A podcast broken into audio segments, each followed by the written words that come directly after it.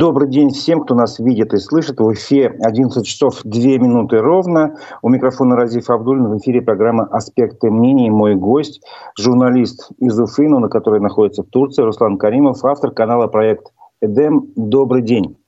Здравствуйте. Здравствуйте, зрители. А на, Напомню, что наша программа идет э, в прямом эфире в Одноклассниках, ВКонтакте и в Ютубе. В Ютубе на канале «Аспекты Башкортостана» я прошу оставить свои вопросы, комментарии. Э, ставьте лайки, этим вы поможете работе нашей редакции. А мы давайте начнем наш разговор. Руслан, мы с тобой общались почти два месяца назад. Э, такое ощущение, что прошло очень много времени. Вот. И главной новостью последних дней, э, которая широко обсуждается сейчас, э, связана со специальной военной операцией, это э, такое очень быстрое принятие поправок в ряд законов, которые о так называемых электронных повестках. Их приняли так быстро, что было ощущение, что это тоже своего рода какая-то специальная операция. Вот. Там поправки, я вот смотрел на 56 листах, не все успел посмотреть. Но, тем не менее, заметил э, и по сообщениям прессы в том числе ознакомился, что в их числе есть такие э, так называемые временные меры, которые направлены на обеспечение явки э, граждан по повестке военкомата. То есть даже могут лишить права на управление автомобилем, э, например, или сразу же автоматически запрещается выезд из России. Как ты сам оцениваешь эти ограничения? Ну, если говорить глобально, то э, ну, условный такой договор между властью и э, государством, да, который якобы существует там с 2000-х годов, о том, что государство не трогает людей, а люди не трогают государство, каждый как бы отдельно все занимаются своими делами, он нарушен был впервые вот тотально в сентябре прошлого года, когда началась, собственно, мобилизация, и государство вот прям напрямую жестко вмешалось в жизнь людей. А текущий закон, вот последние вот эти все нововведения, которые на нас посыпались вот в последние дни, э, это, на мой взгляд, лично мое ощущение, то, что государство уже окончательно расписалось в том, что не собирается каким бы то ни было образом учитывать мнение людей, э, чаяния людей, их потребности. То есть по факту это достаточно суровый и жесткий закон, который значительно э, ограничивает э, базовые, даже не конституциональные российские, да, а международно принятые базовые э, права человека, такие как свобода передвижения, свобода распоряжения своими финансами там, и так далее. И э, по идее, если принимать такой закон, то нужно проводить референдум, собирать людей, опрашивать их мнение, потому что ну, он действительно их поражает очень сильно в правах. Государство сказало, не, ребят, мы хотим вот так вот. И просто рубануло э, за один день в трех чтениях условно как бы какой-то закон, который ну, не извел людей до вот, ну, у меня в голове, знаете, такой вот э, образ, это вот рыбки такие, вот как с очком забирают из озера, вот где врач, вот, вот типа всех вот в нужный момент мы приготовили все для того, чтобы вот с очком просто выловить нужное количество людей и отправить куда мы захотим, то бишь, ну, в частности, сейчас на фронт. Такой цифровой такой сачок, да, электронный? Да, да, да, да, да. И ну, на мой взгляд, э, в текущий момент государство полностью как бы освободило себя от оков э, каких-то базовых э, демократических вот этих игрушек ненужных, там какие-то выборы, какие-то там референдумы, вот это все не надо, мы хотим так. И э, это же мнение подчеркивает дальнейшие как бы, события, которые после этого начали происходить. В частности, там вот э, закон, который предложил нам э, уважаемый господин Вассерман, совершенно безумный. То есть представить такую риторику года четыре назад, вот если бы условно мы где-то там сидели, да, там общались э, с кружечкой кофе, кто-то подошел бы, подсел и рассказал о том, что происходит сейчас, мы бы этого человека высмеяли, наверное, и сказали, ну ты, что ты фантазируешь, ну невозможно так. Но нет, оказывается, что возможно. Ну, слушай, давай нашим слушателям аудитории напомним про Вассермана, что именно он предложил. Он предложил, если я не ошибаюсь, э, законопроект, ограничивающий содержание, ну, как бы, если человек держит наличными больше миллиона, он должен доказать э, законность их происхождения этих денег. Если не может доказать, эти деньги изымаются, еще плюс ты штраф платишь в размере, по-моему, этой же суммы. Там, ну, вот такое... более того, там такой забавный пункт э, о том, что граждане должны сами доложить об имеющихся у них накоплениях. То есть, вот все так разом побежали докладывать, что у них... Э, то есть, э, причем это не на счетах электронных, а вот, вот человек под подушкой хранит, условно, больше миллиона, он обязан пойти и отчитаться. И... Ну, типа оружие у него как бы дома хранится условное. Нет, да, такое. и понятно, что это безумие как бы в чистом виде. Понятно, что никто не пойдет ни, ни о чем говорить. Э, понятно, что это невозможно никак проследить. То есть, ну, ну, человек перепрячет элементарно. Но это, во-первых, показывает общую тенденцию. То есть, денег не хватает. И они сейчас э, пытаются найти все возможные источники финансирования. И вот, вот эта вот парадигма «люди вторая нефть», она вот в полный рост. Ну, а второе – это… Справедливости. Угу. Говори, говори. Уровень бреда. То есть уровень вот этого дискурса, причем лично меня еще интересно, э, как бы, а депутатов это будет касаться, потому что как бы параллельно у нас идет полное засекречивание декларации о доходах чиновников. То есть как вот одно с другим-то связывается, оно же прям вот ну, клином встает. Ну, ты знаешь, э, в современной действительности говорить о логике, мне кажется, достаточно сейчас уже проблематично. А, я хотел все-таки уточнить, вот есть в Кремле назвали этот закон, эти поправки новые по, про электронные повестки, неким исправлением бардака в связи с тем, что во время осенней мобилизации призывы там выявил, что очень, так сказать, базы не в порядке и прочее, и заявили, что новый закон он не связан никаким образом с мобилизацией, то есть просто порядок наводится. Вот. А оппозиция, многие другие эксперты называют новые правила вообще цифровым гулагом который, как ты сам уже сказал, ограничивает права граждан, закрепленные в Конституции. И ты их уже назвал тоже, эти права. Право на свободу передвижения, на частную собственность и так далее. Э, я правильно понимаю, тебе ближе вторая точка зрения? Ну, а первая на... точка зрения тебя вообще как бы это кажется, ну, как бы некая отмазка, если говорить по-простому. Не, в данном случае обе версии абсолютно верны. Просто смотря с какой точки зрения смотреть. С их точки зрения в э, Стакан наполовину пусто или наполовину полный, ты хочешь сказать? Не совсем так. Это вот если, если смотреть на цилиндр, да, то он сбоку квадратный, а с торца он круглый. Здесь один в один. То есть они в сентябре Понятно. организовали э, мобилизацию. У них половина призывников разбежалась, половину просто не смогли найти.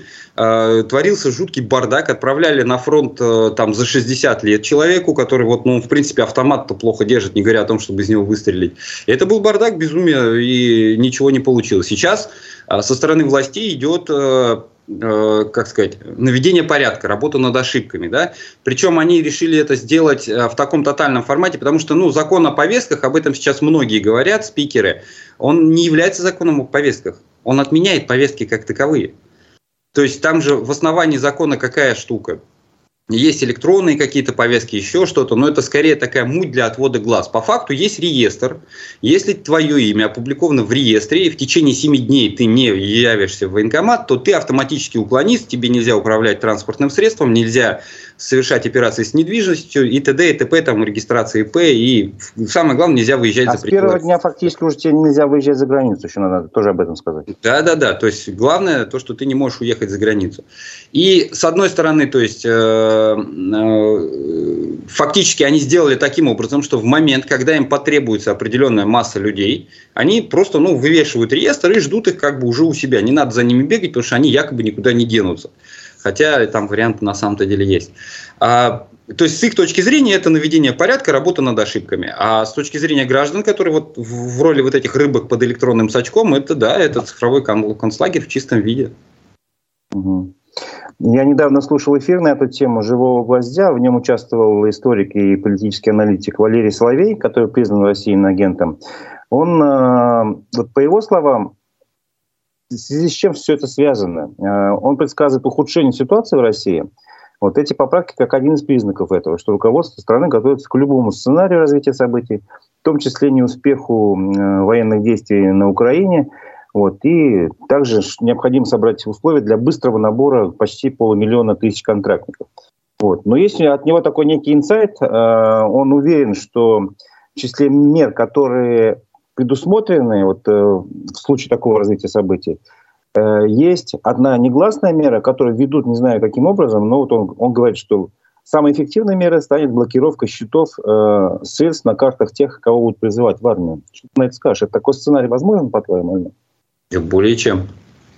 То есть, э, как я, ну я сейчас повторюсь, то есть сам закон, как его называют, об электронных повестках, хотя он просто об отмене повесток, это как раз-таки роспись государства о том, что мы, мы как бы забили на все. Нам вот, вот, вот эти все ваши игрушки, демократические какие-то, либеральные, это вот, вот давайте все, больше не будем как бы заниматься этими всем развлекаться, давайте типа по делу, как нам надо. И, соответственно, сейчас э, Вассерман уже лезет под подушки, как бы там шерстит как бы рукой. И, соответственно, запрет карт, он вполне в эту логику и парадигму складывается более чем. Поэтому, да, я уверен, что со временем дойдет и до этого. То есть, на самом деле, как бы если каток запустить, э, его потом остановить очень трудно. Он тяжелый, если он под хороший уклон катится, там уже там выставляй заграждение, нет, не получится. В данном случае, как бы они э, этим законом запустили такой тяжелый каток, который может привести вот, ну, к чему угодно на самом деле. Поэтому замена карт, э, я не знаю, в самой, как бы, как сказать, в самом жестком таком варианте развития событий, вплоть до публичных расстрелов на улицах городов, как бы даже до такого дойти может, потому что ну, уже то, что мы сейчас... Мы же видели уже казнь отказников там в Кувалдане, там, то есть как бы это уже даже не не знаю, там, не военные времена, а какие-то средневековые уже времена, можно сказать. Ну хорошо, э, по-твоему, в связи с этим э, стоит прогнозировать рост интереса к переезду граждан из России? Как ты думаешь? А, тут два момента. В первую очередь, да, конечно, разумеется, он есть. Более того, уже начинают э, звонить мне люди, которые до сих пор оставались в Российской Федерации, спрашивать, интересоваться вариантами. А, более того, ну, так получается, есть э, знакомство, скажем так, в одном из местных отелей. Там, да, даже россияне, которые приезжают отдыхать, ну, вот они прям действительно приехали, там идут на массаж, развлекаются, отдыхают, но при этом как бы у них где-то там на задворках сознания мысли, они обсуждают э, с людьми о том, а как бы здесь вот на самом деле не возвращаться. А с другой стороны, как бы основная масса тех, кто имел возможность э, финансовую и самое, самое главное в этой истории на самом деле ментальную – как это не парадоксально, потому что я знаю очень много людей, у которых финансов на порядок больше, чем у меня, и там больше, чем у там, всех моих знакомых, релацировавшись э, сюда, в Турцию. Вот. Но они морально не готовы, ментально не готовы уезжать э, в другую страну, не понимая последствий, как мы там будем жить и так далее, и так далее. Так вот, люди, у которых такие возможности были, да, каких-то стопоров не было внутренних, и плюс э, позволяла финансовая ситуация, они уехали уже в основной массе. И э, да, будет какой-то определенный рост, но он не будет таким грандиозным, как э, вот э, с начала, ну, с 24 февраля и, собственно, с сентября месяца прошлого года. То есть будет какое-то вот повышение, но не катастрофическое, незначительное. Да. Угу. Как-то вот мы два, два месяца с тобой назад разговаривали, что за это время изменилось в Турции? Стало легче или сложнее россиянам там въехать туда, получить какой-то приемлемый статус, чтобы оставаться надолго в стране? А, в Турции сейчас, э, ну, что-то у меня везде двоякие ситуации такие. Вот в данном случае как? Стало хуже. А, в текущий момент э, отказов по первичному ВНЖ, так называемому виду на жительство, их э, ну, клепают как бы не останавливаясь, печатая. Да? Более того, люди, которые приезжали, покупали здесь недвижку, раньше это работало, можно было купить какое-то деревянное помещение по типу сортиров в центре поля и на основании этой недвижимости получать вид на жительство без ограничений. То сейчас э, люди, даже купившие квартиры нормальные, э, некоторые из них не получили ВНЖ и вынуждены уезжать, распродавая свою недвижимость. Но при этом э, большинство людей, я просто на эту тему даже специально, вот, готовясь к интервью, проконсультировался – Вторичное ВНЖ, то есть продление тех, кто уже прожил там год, полгода, с этим полегче, но там 50 на 50. То кому-то продлевают, кому-то отказывают, причем причины непонятные. Но все люди, которые профессионально занимаются помощью туристам в получении ВНЖ, они все ждут 14 мая, ну, то бишь выборов э, в Турции. После этого они надеются, что ситуация кардинально поменяется, и Турция снова станет открытой для э, э, россиян и приезжих. Пока только жители Украины более-менее получают ВНЖ. Всем остальным, ну, всех остальных заворачивают по первичке. Вот. Другое дело, что можно приехать условно на 60 дней, э, потом э, без каких-то там документов, ограничений, просто взял, приехал. Вот. Потом можно податься на условные ВНЖ, то есть месяц э, твои документы будут рассматривать.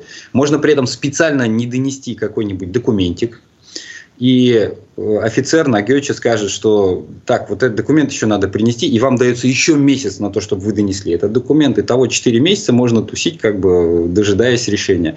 Что будет после 14 мая, непонятно на самом деле. То есть, э, понятно, что люди, которые на этом зарабатывают, они надеются, что ситуация поменяется в лучшую для них сторону.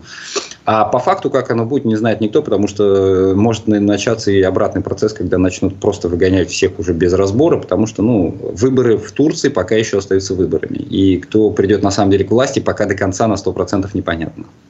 Ну, то есть я правильно понимаю, что если сохранится существующий глава государства, то стоит ждать, ждать ухудшения, а если поменяется, то наоборот? Не совсем. Нет? А, а, то есть как раз таки начало, насколько я знаю политический спектр текущий, то есть э, в какой-то момент э, жители Турции стали недовольны просто катастрофическим ростом цен из-за наплыва, собственно, релакантов. Да, да, да, да мы об этом говорили в прошлом программе. Да. Вот. И э, э, как бы оппозиция начала использовать эту карту. То есть оппозиционеры, которые сейчас претендуют на власть в текущий момент Турции, они начали там заявлять о том, что мы вот придем к власти, всех разгоним, все будет хорошо. И э, нынешнее руководство вынуждено было, э, учитывая все это, чтобы в этой борьбе не проиграть, начало показывать гражданам, что нормально. Закручивать гайки, да? Да, мы в курсе, вот мы, мы тоже что-то делаем, да, то есть, э, потому что, ну, как бы вот это острый сейчас момент, пиковый, да, 14 мая, как бы, ну, грубо говоря, Эрдоган сам приехал на танке во власть и понимает, что кто-то может приехать за ним следующий на таком же танке красивом. И поэтому вот Э, это критичная история. Но, э, как минимум, текущая власть очень хорошо понимает, что вот та же, допустим, Анталия, в которой я нахожусь, это в чистом виде туристический город. Если отсюда как бы убрать всех туристов, как бы сами турки соберут вещи и уйдут грустно, как бы выключив свет в городе, потому что здесь делать будет практически нечего. Ну, есть э, небольшая аграрная... Не, ну подожди, туристы же туристам рознь. Есть и россияне туристы, а есть там куча других стран, которые приезжают, нет? Там, из той же Германии, условно, там. Э, все-таки основная, основная, основной валовый поток это все-таки россияне. Да, понятно. Да. Здесь из неприятных туристов это скорее беженцы из стран Сирии, Пакистана, Ирана. То есть это все здесь рядом, все это гремит, шумит за пределами самой Турции и довольно большой такой. То есть изначально вообще негатив по отношению к приезжим был в первую очередь к беженцам. А потом как бы россияне стали беженцами, то есть их до этого прям любили, они, ну, они же деньги привозят. Но после того, как они начали просто взвинчивать космические цены на все вокруг, э, понятно, что и они начали вызывать недовольство жителей Турции. Угу.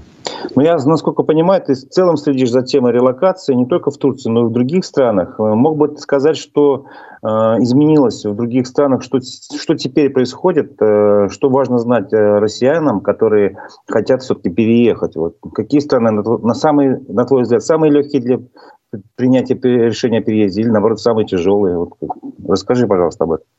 Ну, э, глобально, в глобальном э, смысле сейчас ключевой э, параметр того, что хороших вариантов уже не осталось. То есть, если полгода назад, год назад можно было выбирать, вот здесь подешевле, здесь чуть подороже, но комфортнее там и так далее, то в текущий момент скорее уже куда получится, потому что вот процесс э, так называемого канцелинга россиян, он все больше набирает обороты. То есть вот буквально там меньше недели назад появилась новость о том, что э, банки Кипра начали как бы блокировать счета россиян, да? Да. А, Аргентина отменяет э, возможности, опять же, там, получения гражданства для россиян, там, ну и так далее. То есть таких вещей везде очень много. Вот буквально вчера натыкался на сообщение о том, что пока еще довольно гостеприимной, как ни странно, остается Мексика. Это довольно дорогая страна, там предлагают исходить из расчета минимум тысячи долларов на одного жителя, если вы едете семьей, да, там вот. Но в целом, э, если как-то обойти стороной квартала, где стреляют картели друг друга, то можно найти тихое, уютное место и ну, как-то более-менее существовать прилично. Вот. Э, в остальном, ну, ситуация глобально не изменилась, условно, э, ровно плохо везде. То есть в Турции пока не получить ВНЖ, а Грузия вообще выдает э, как бы людей обратно в Россию, да, которые вроде как бы имеют оппозиционный, скажем так, шлейф, бэкграунд. Армения, ну, пока еще остается довольно приличным вариантом, кстати, относительно недорогим. Понятно, что это очень тесно связано все с самой Россией, да, там плюс на недавнее заявление о том, что Армения, что-то вы там это как-то где-то гуляете слишком хорошо, давайте обратно к нам в рамках Советского Союза. Э, были такие уже подвижки со стороны Российской Федерации. Э, но на самом деле Европа практически закрыта, э, остается ну, одним из самых как бы интересных вариантов это все-таки США. Ну, как были, так и остаются. То есть пока еще есть возможность пересечь границу. Недавно, относительно недавно, было даже введено облегченный вариант для пересечения границы россиянами. То есть было создано приложение, в котором ты прям вот в Мексике регистрируешься, что я хочу нелегально пересечь границу, там меня примите и ты нормально переходил, и тебя плюс-минус как бы устраивали.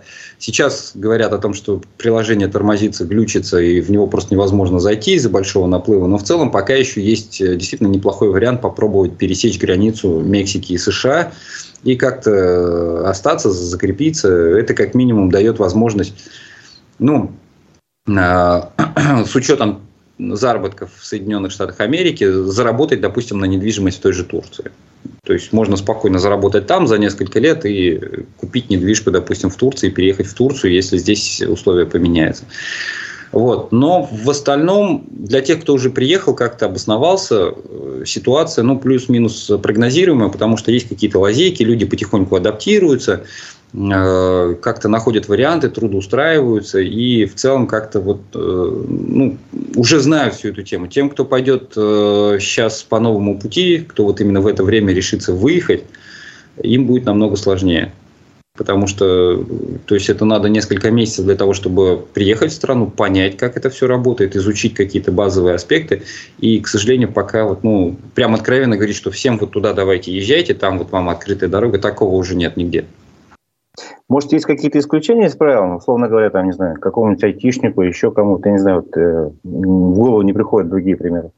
Ну, в первую очередь, это виза цифрового кочевника. Да, если вы можете себя э, позиционировать как цифровой э, кочевник, то в половине вот этих вот дружественных стран, по типу Тайваня, по типу Кореи, по типу а, Словакии, той же Аргентины, по-моему. Аргентина сейчас там очень популярна. То есть одно время они, э, россияне пытались по беременности, скажем так, получить гражданство Аргентины, то сейчас более популярным у них э, встает на первый план, выходит вот именно виза цифрового кочевника. А, айтишникам проще намного, ученым проще намного. То есть, если вы там можете из парового котла двух магнитов и выхлопной трубы автомобиля собрать синхрофазотрон, то как бы проблем, скорее всего, не будет. Надо просто как-то найти э, то агентство, которое вами заинтересуется. Это может быть и Япония, и США, и Израиль, то есть вас примут где угодно. Зависит от компетенции в первую очередь. Вот тут у меня возникла мысль, э, Вассерман, может, не случайно про миллион говорил? Может, миллион – это такая некая сумма, которую минимально нужно обладать, чтобы переехать за границу? Или о какой сумме примерно идет речь? Чтобы ну, человек ну, какое-то время мог чувствовать себя спокойно, и на все как бы хватило так, ну, миллион на самом деле это не самая большая в текущий момент цифра, особенно после падения доллара. Вот. Э, в принципе, ну, миллиона хватит, да, на полгода практически где угодно. То есть, включая, ну, в США-то нет, в США, в Европе, в Европе в некоторых странах с натяжкой его хватит условно там на 4-5 месяцев, может быть, это прям, это, во-первых, страна какая-нибудь по типу Болгарии, во-вторых, прям экономить. Вот. А в большинстве остальных стран, таких как Казахстан, таких как Турция, вам миллион это хватит на полгода точно. Другой разговор, что я когда сам уезжал в Турцию, я исходил из того, что через год уже все закончится. То есть я вот получил ВНЖ на год.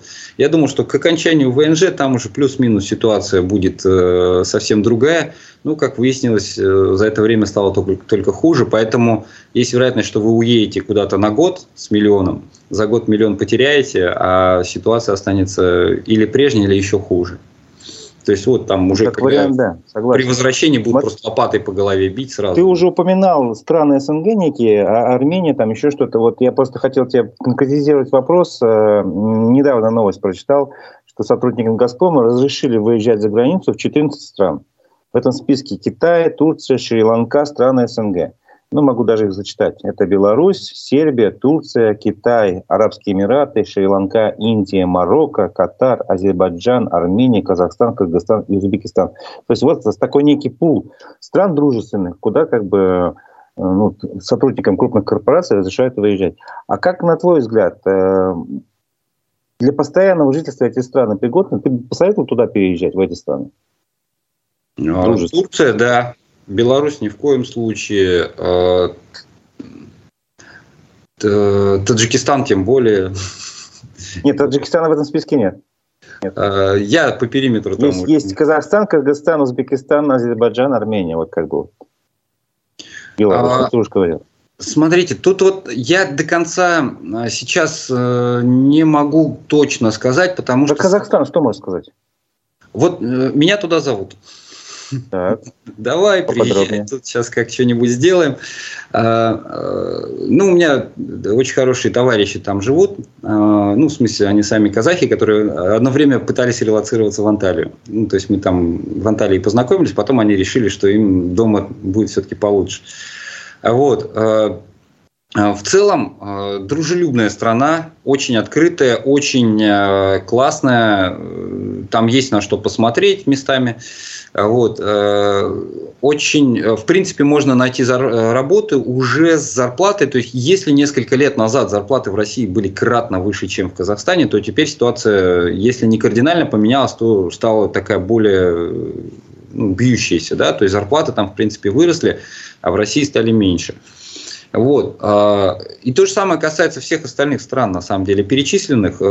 Единственная проблема то, что со временем все-таки появляется вот эта усталость от россиян.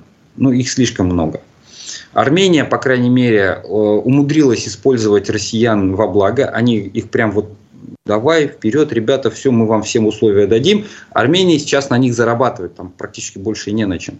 Вот. А в других странах по типу Казахстана, того же самого, местные жители все-таки устают от россиян, то есть это не проявляется, скорее всего, лично, да, там, э, это скорее вот читаешь комментарии где-то, в частности, у меня под моими видео мы делали подборку о том, как живется в разных странах, в том числе, вот если брать тот же Казахстан, то там комментарии разделились. Часть ребят говорят о том, что, ну, авторов, зрителей, о том, что да, мы классные, мы дружелюбные, всех любим, всех примем, все будет хорошо.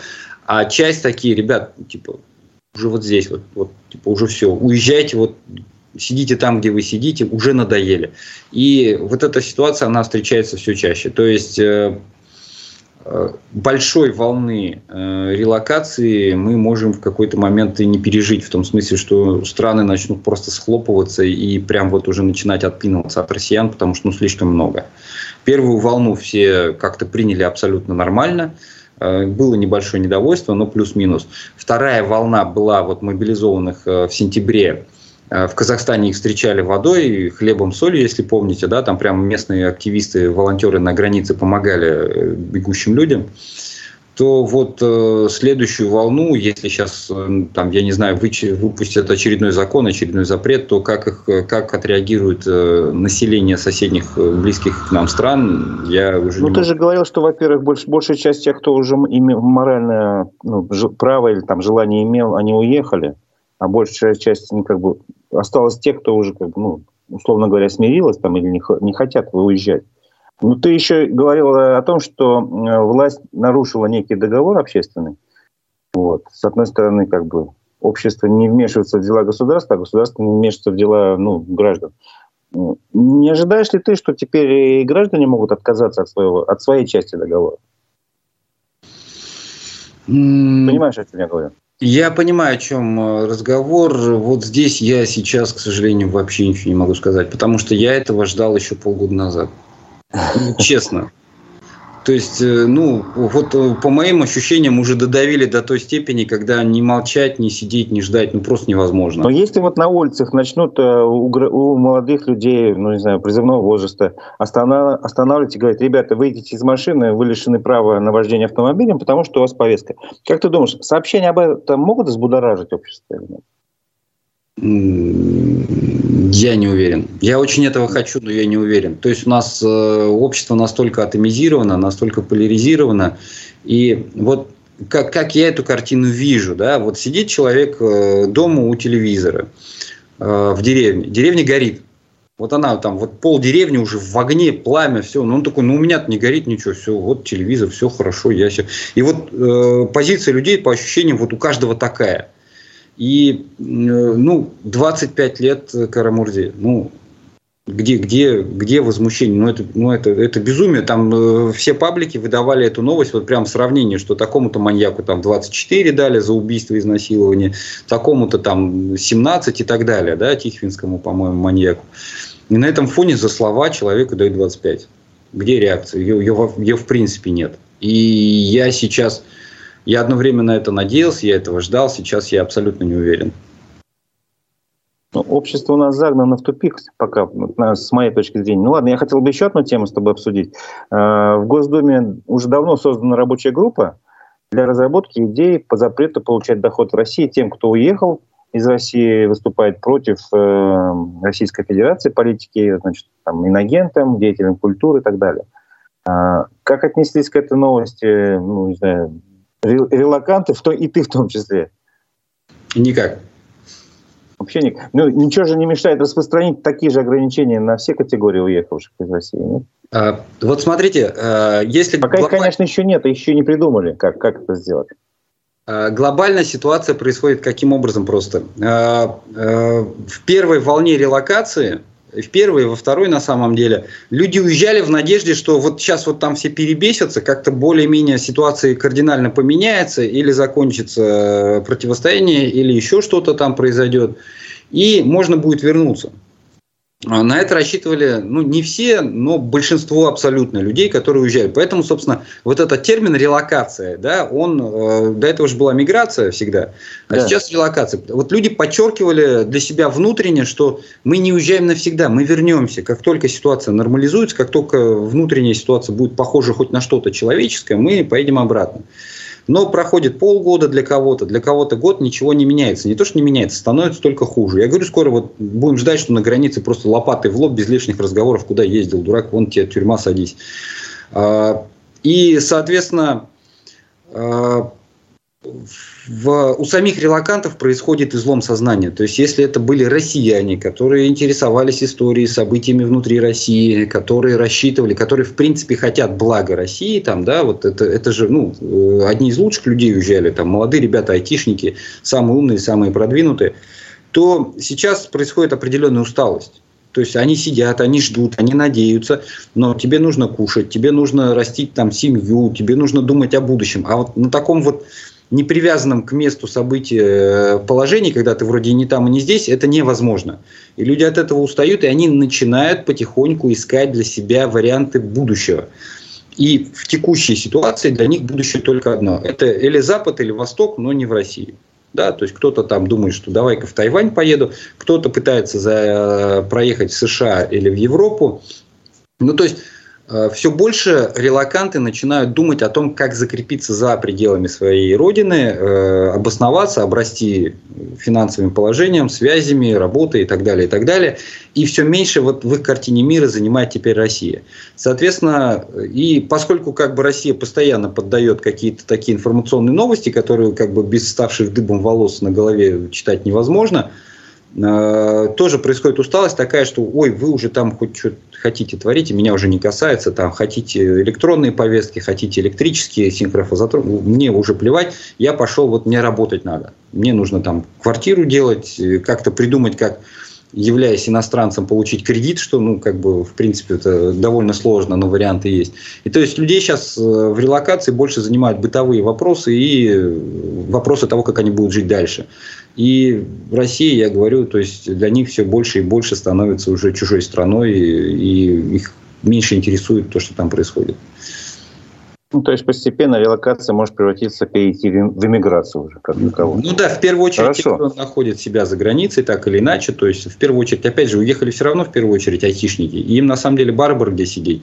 Хоть в Анталии, хоть в Кыргызстане, хоть, я не знаю, там в Калифорнии, Э, лишь бы деньги приходили вовремя, а все остальное как бы мелочевка решаемо. И есть еще момент, то, что люди потихоньку ротируются. То есть кто-то посидел в Турции, ему ВНЖ не продлили, он переехал еще куда-то. Там посидел, но вроде не нравится, переехал. И постепенно люди находят те места, которые им по душе, которые им нравятся.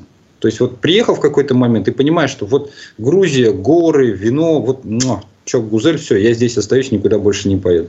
И вот, ну, как бы происходит такое размытие россиян и растворение их за пределами Российской Федерации. Мы их теряем как ресурс. Ты говорил, что новости из России приходят, которые, после которых волосы дыбом стоят. А есть какие-то позитивные новости из России или только одни негативные удается услышать?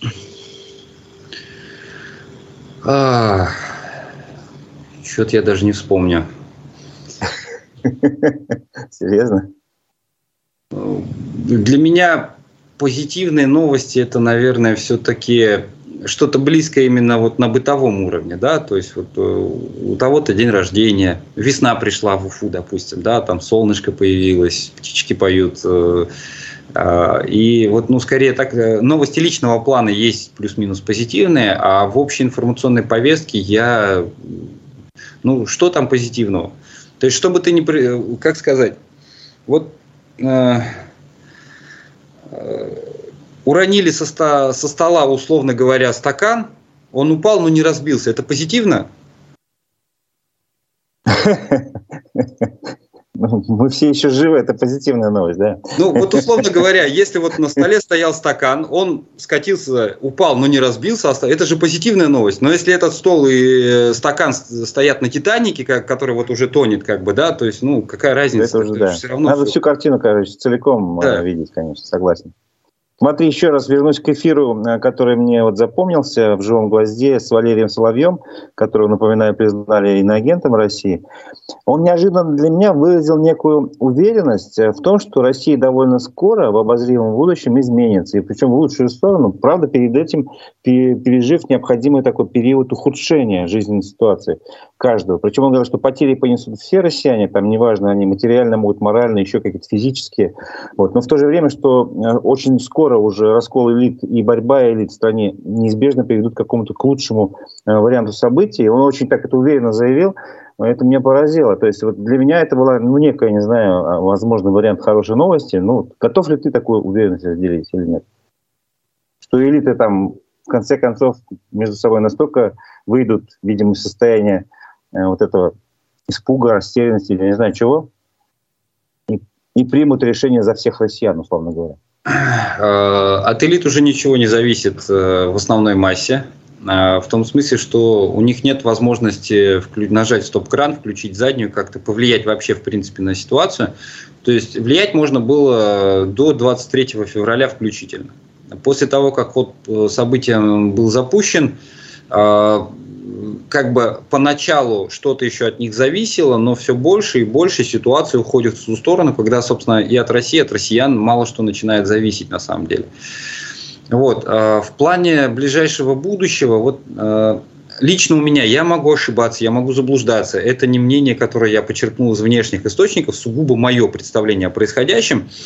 А, ответное контрнаступление ВСУ или ЗСУ там, да, должно было начаться уже довольно давно, и особых препятствий для него нет. Более того, с учетом э, той техники, которая предоставлена, вот последнее, что осталось предоставить, это вот либо ядерное оружие, и мы ждем, ну, как бы в конце года, возможно, еще подойдут Абрамсы. То есть их вот, это все, что осталось поставить. Уже вплоть до самолетов, э, высокоточной какой-то артиллерии и так далее, там все есть. Вот. Но и этого контрнаступления нет. И сначала его анонсировали зимой. Сейчас уже вот, ну, говорили, что вот в начале весны точно будет.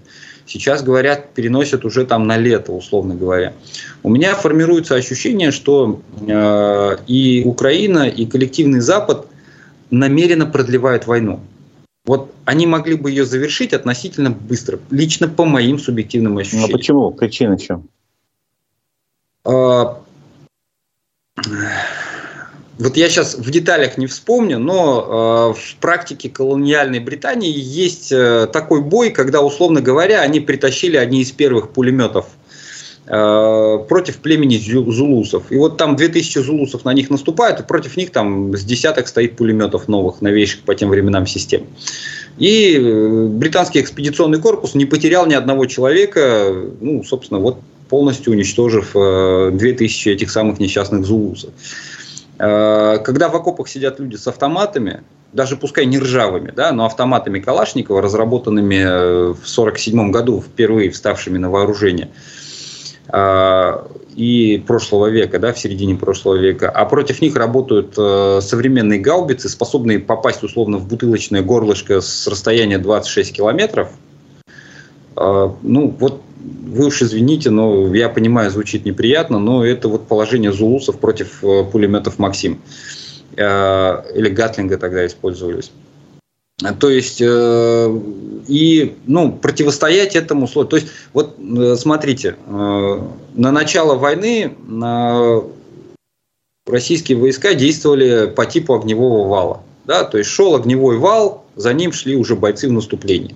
Достаточно было там десятка хаймарсов, которые полностью изменила картину боя. То есть хаймарсы поставили где-то на линии соприкосновения, они быстренько повыбивали склады, артиллерийские, да, взорвали запасы снарядов, что полностью привело к изменению картины боя. То есть уже не получается обладать тем запасом снарядов, который позволил бы тебе формировать огневой вал, вот эту завесу из снарядов и металла перед наступающими войсками. То есть десятка машин, даже не самых новых, полностью изменили стратегию, тактику ведения войны Российской Федерации. А сейчас, кроме этого, там леопарды, там тестируются, скорее всего, новейшие какие-то системы, о которых мы в принципе не знаем. Польша передала 14 или 19 ли самолетов, да, то есть МиГ-29. То есть э, Украина накачивается оружием по самое вот не могу, и он, э, как бы противопоставить особо этому нечего. У нас ничего из этого не производится.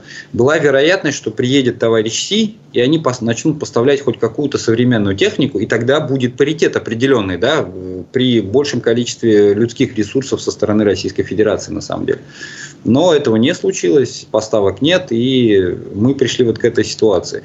У меня складывается ощущение, что наступления нет только по одной причине. А коллективный Запад ждет полного, тотального э, э, исчерпания экономических ресурсов и э, вот жесточайшей такой ситуации социального вот этого коллапса, когда общество уже перестанет выдерживать вот, вот это все вот это состояние жуткое, да, напряжение моральное для всех людей, которые живут внутри Российской Федерации.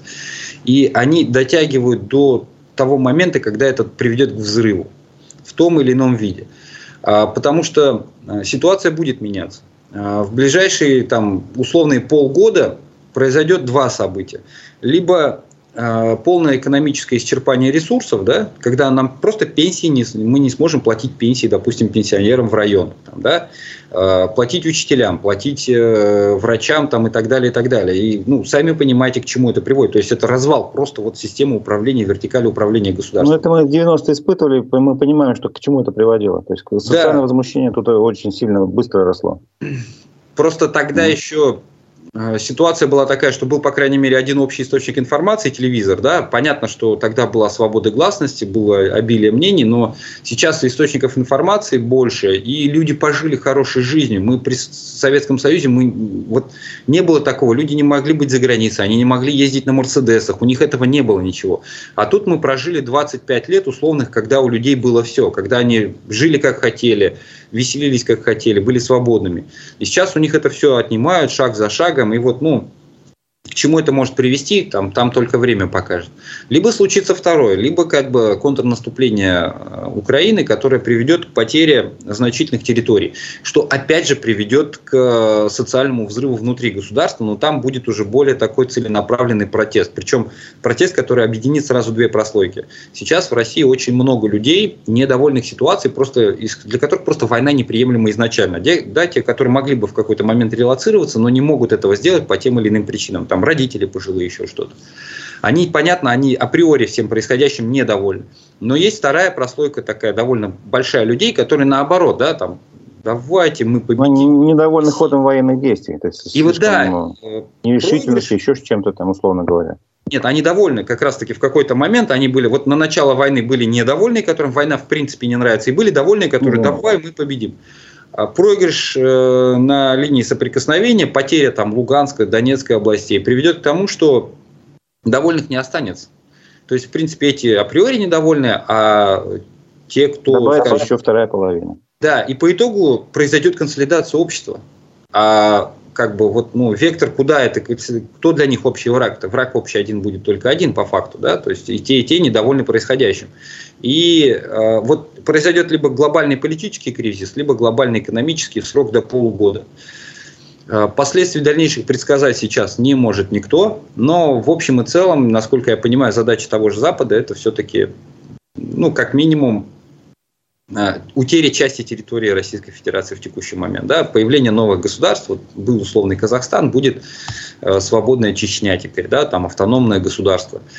А, э, хорошо это или плохо, это будет уже каждый сам житель э, решать. Но кардинально, ну, по моим ощущениям, ситуация должна в срок до полугода начать меняться вот в ту или иную сторону. Это да. Позитивный это результат или нет, вот здесь сейчас никто сказать не в состоянии. Я вспоминаю мультфильм «Масяня», где как раз такой один из вариантов был просчитан, не просчитан, показаны, где разные государства, там люди пытаются передать родственникам посылки какие-то через там, вымышленные государства Московия, там еще какие-то, не помню, короче говоря. Тут на, мне подсказывают, что о чем ты говорил, это битва при Улунде называлась. Да, да, да. Англичане. Хорошо. Э, и Думаю, на этом можно, в принципе, завершать потихонечку. Сейчас посмотрю, какие у нас есть э, комментарии. Комментарии такие. Демократия уже погибла. Самый лучший ресурс России – это люди, и его уже не вернуть.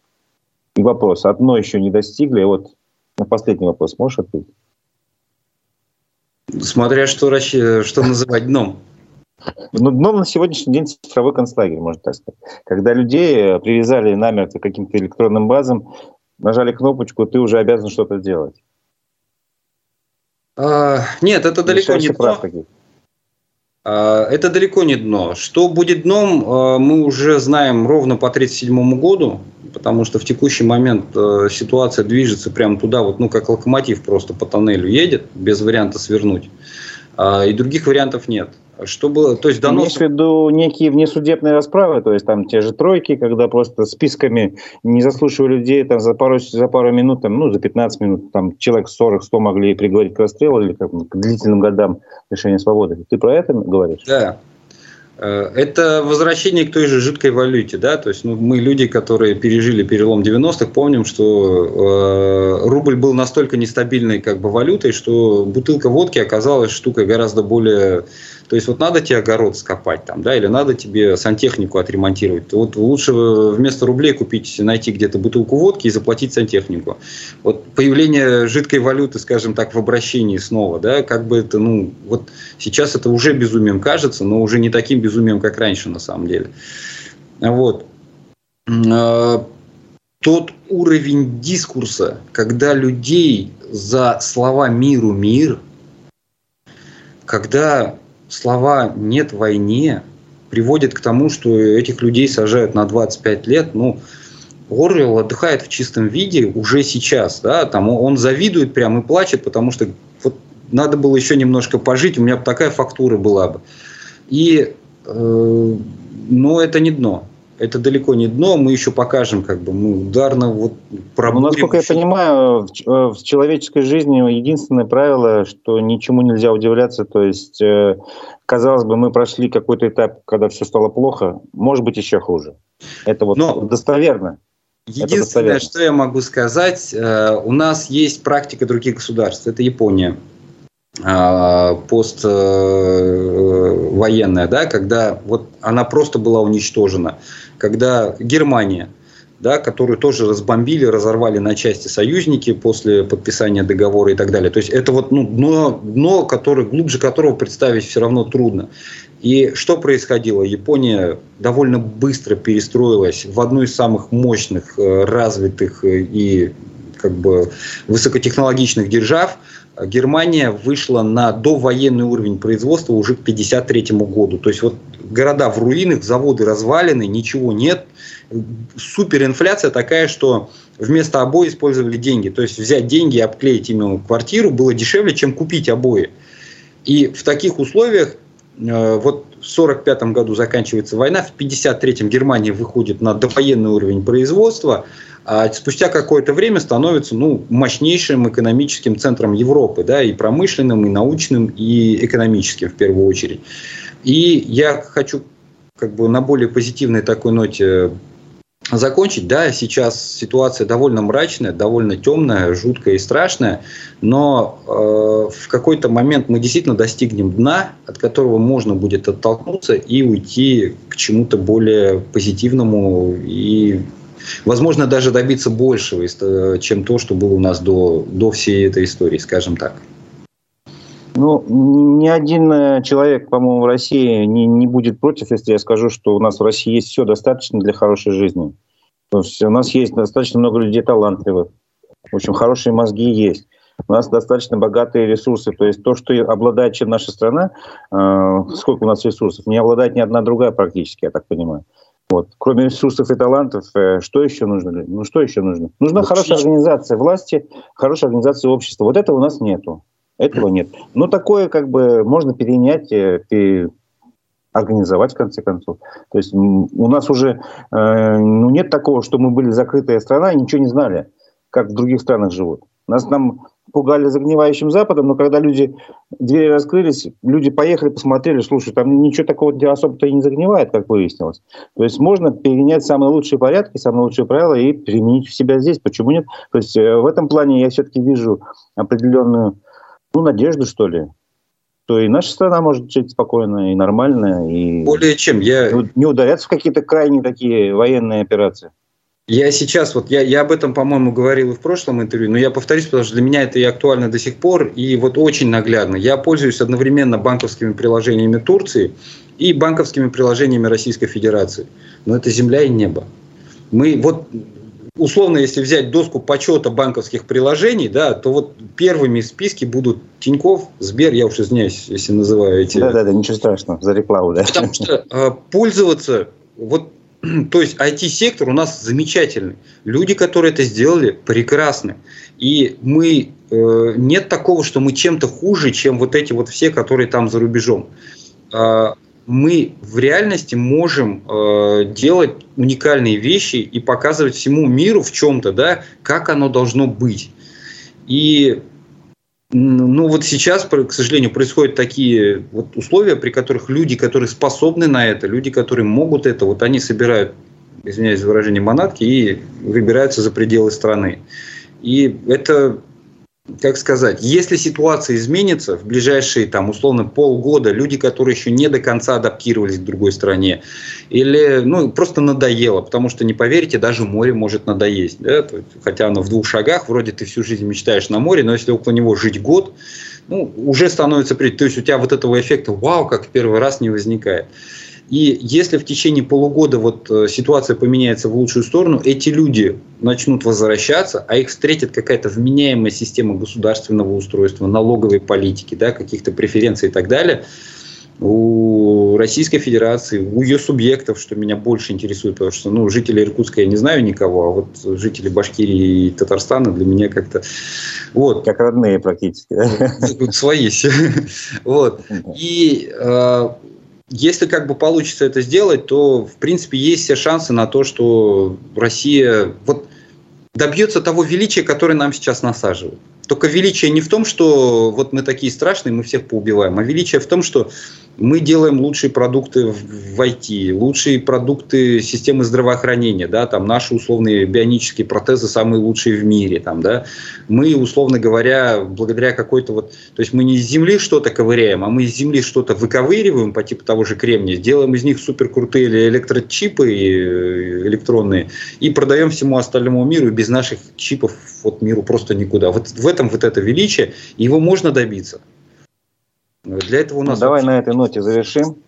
все-таки хочется немножко оптимизма в нашу жизнь принести. Я напомню, что э, мой собеседник э, Руслан Каримов, который сейчас находится в Турции, он автор проекта «Эдем», который можно посмотреть и в Ютубе, и в Телеграме. Проект «Эдем» забиваете и находите. В общем, можете посмотреть, э, в частности, как, как, что происходит в Турции и как можно релацироваться в другие страны. Там об этом тоже какая-то информация есть. То есть вот э, спасибо большое, Руслан, за участие в программе. Напомню, что это была программа «Аспекты мнений». Микрофоном был Разиф Абдулин. Всего доброго. До свидания.